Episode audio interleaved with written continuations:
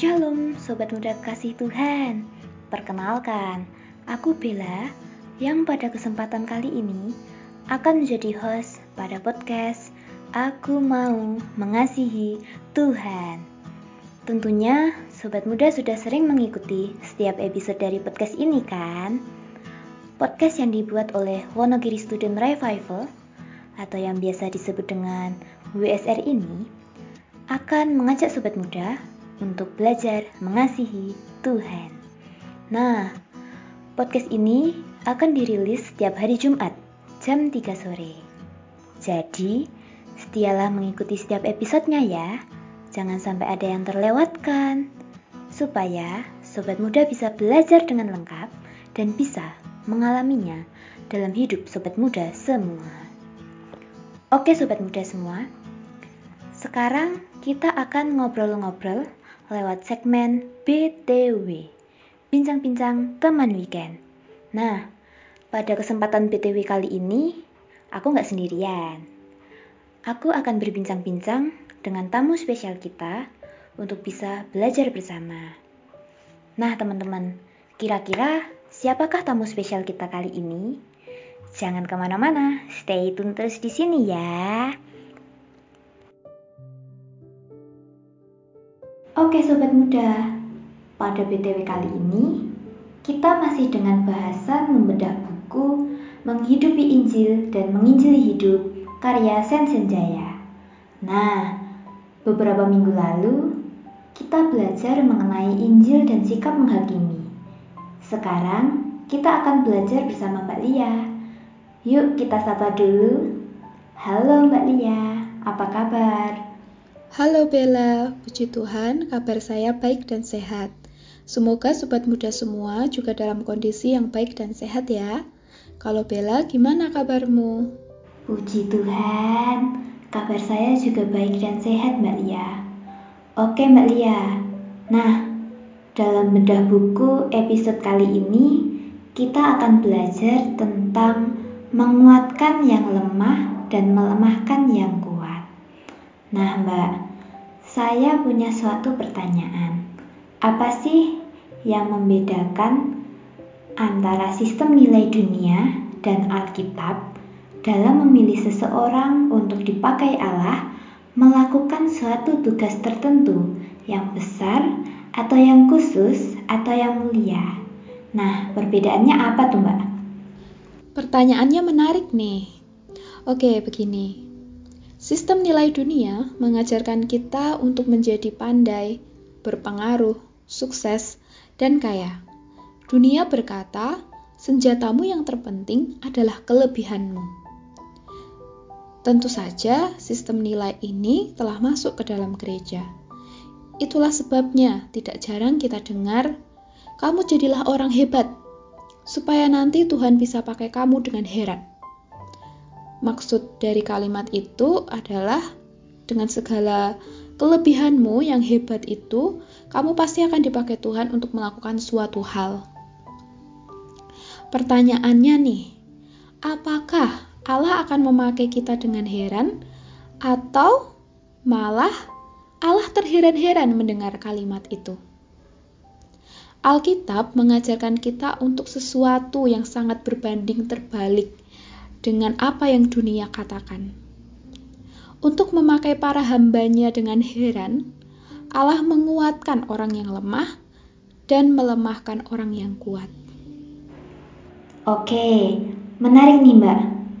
Tadi kan Mbak Lia mengatakan bahwa untuk memakai para hambanya dengan heran, Allah menguatkan orang yang lemah dan melemahkan orang yang kuat. Nah, bagaimana itu Mbak maksudnya? Oke, ku jelaskan dahulu tentang menguatkan yang lemah ya. Sepanjang Perjanjian Lama dan Perjanjian Baru, kita melihat sebuah pola yang sangat kuat.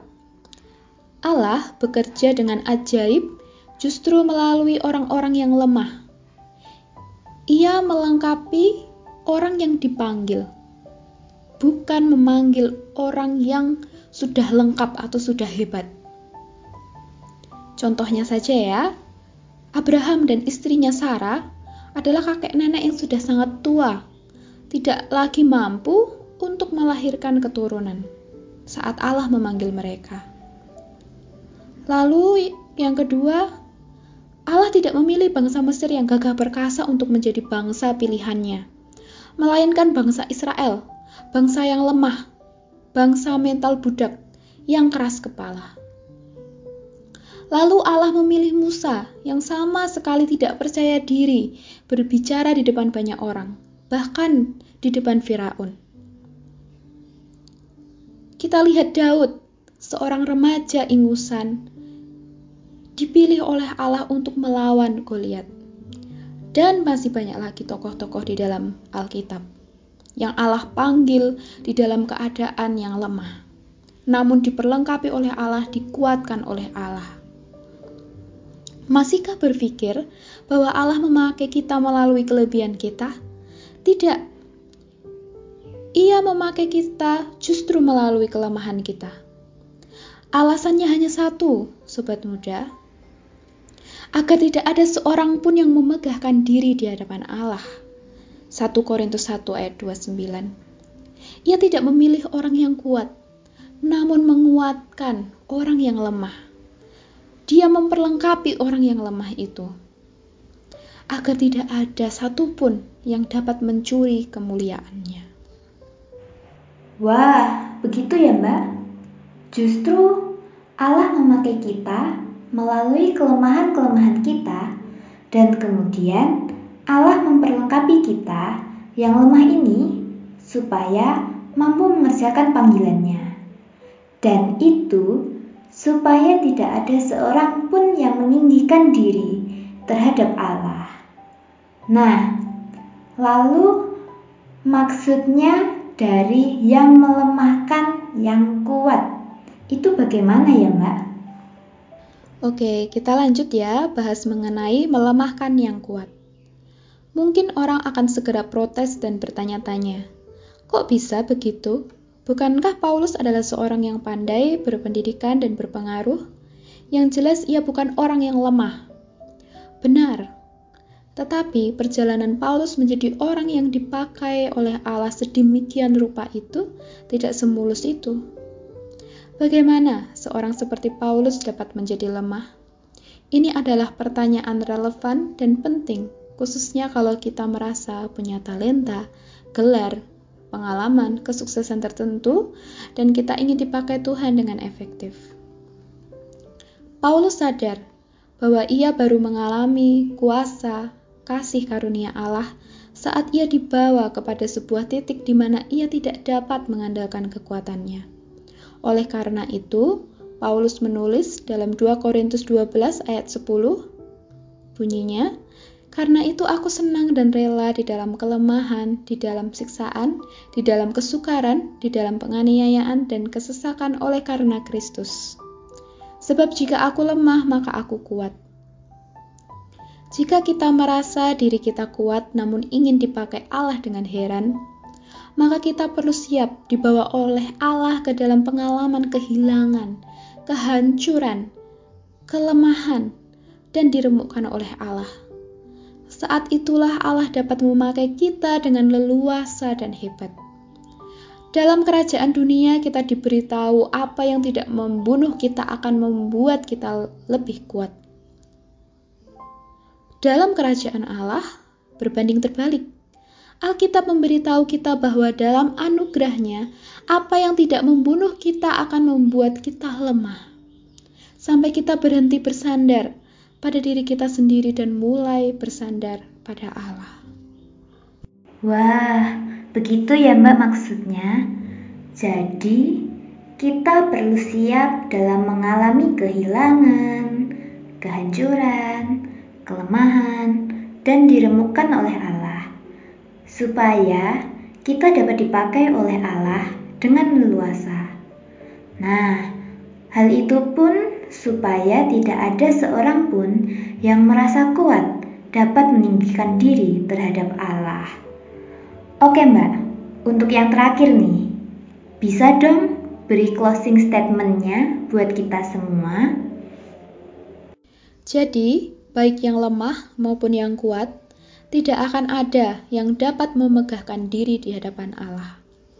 Dalam kelemahan maupun kelebihan kita, Allah menghendaki supaya kita terus bersandar kepadanya. Dengan demikian, kita akan lebih efektif dipakai oleh Allah untuk mengerjakan panggilannya.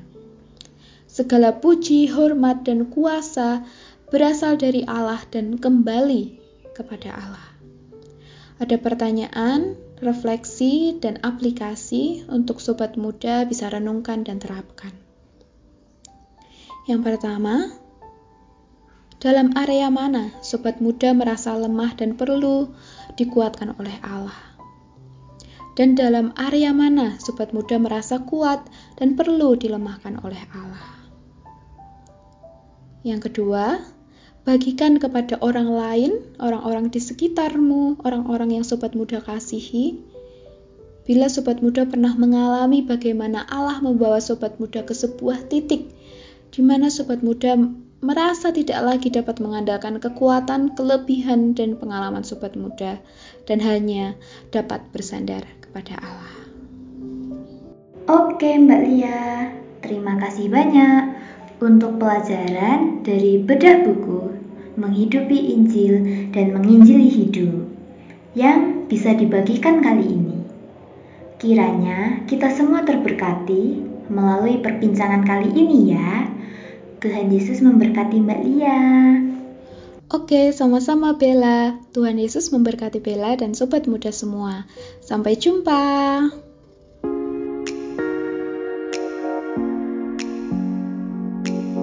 Sobat muda kekasih Tuhan, senang sekali ya. Hari ini kita bisa belajar bersama lewat bincang-bincang teman weekend.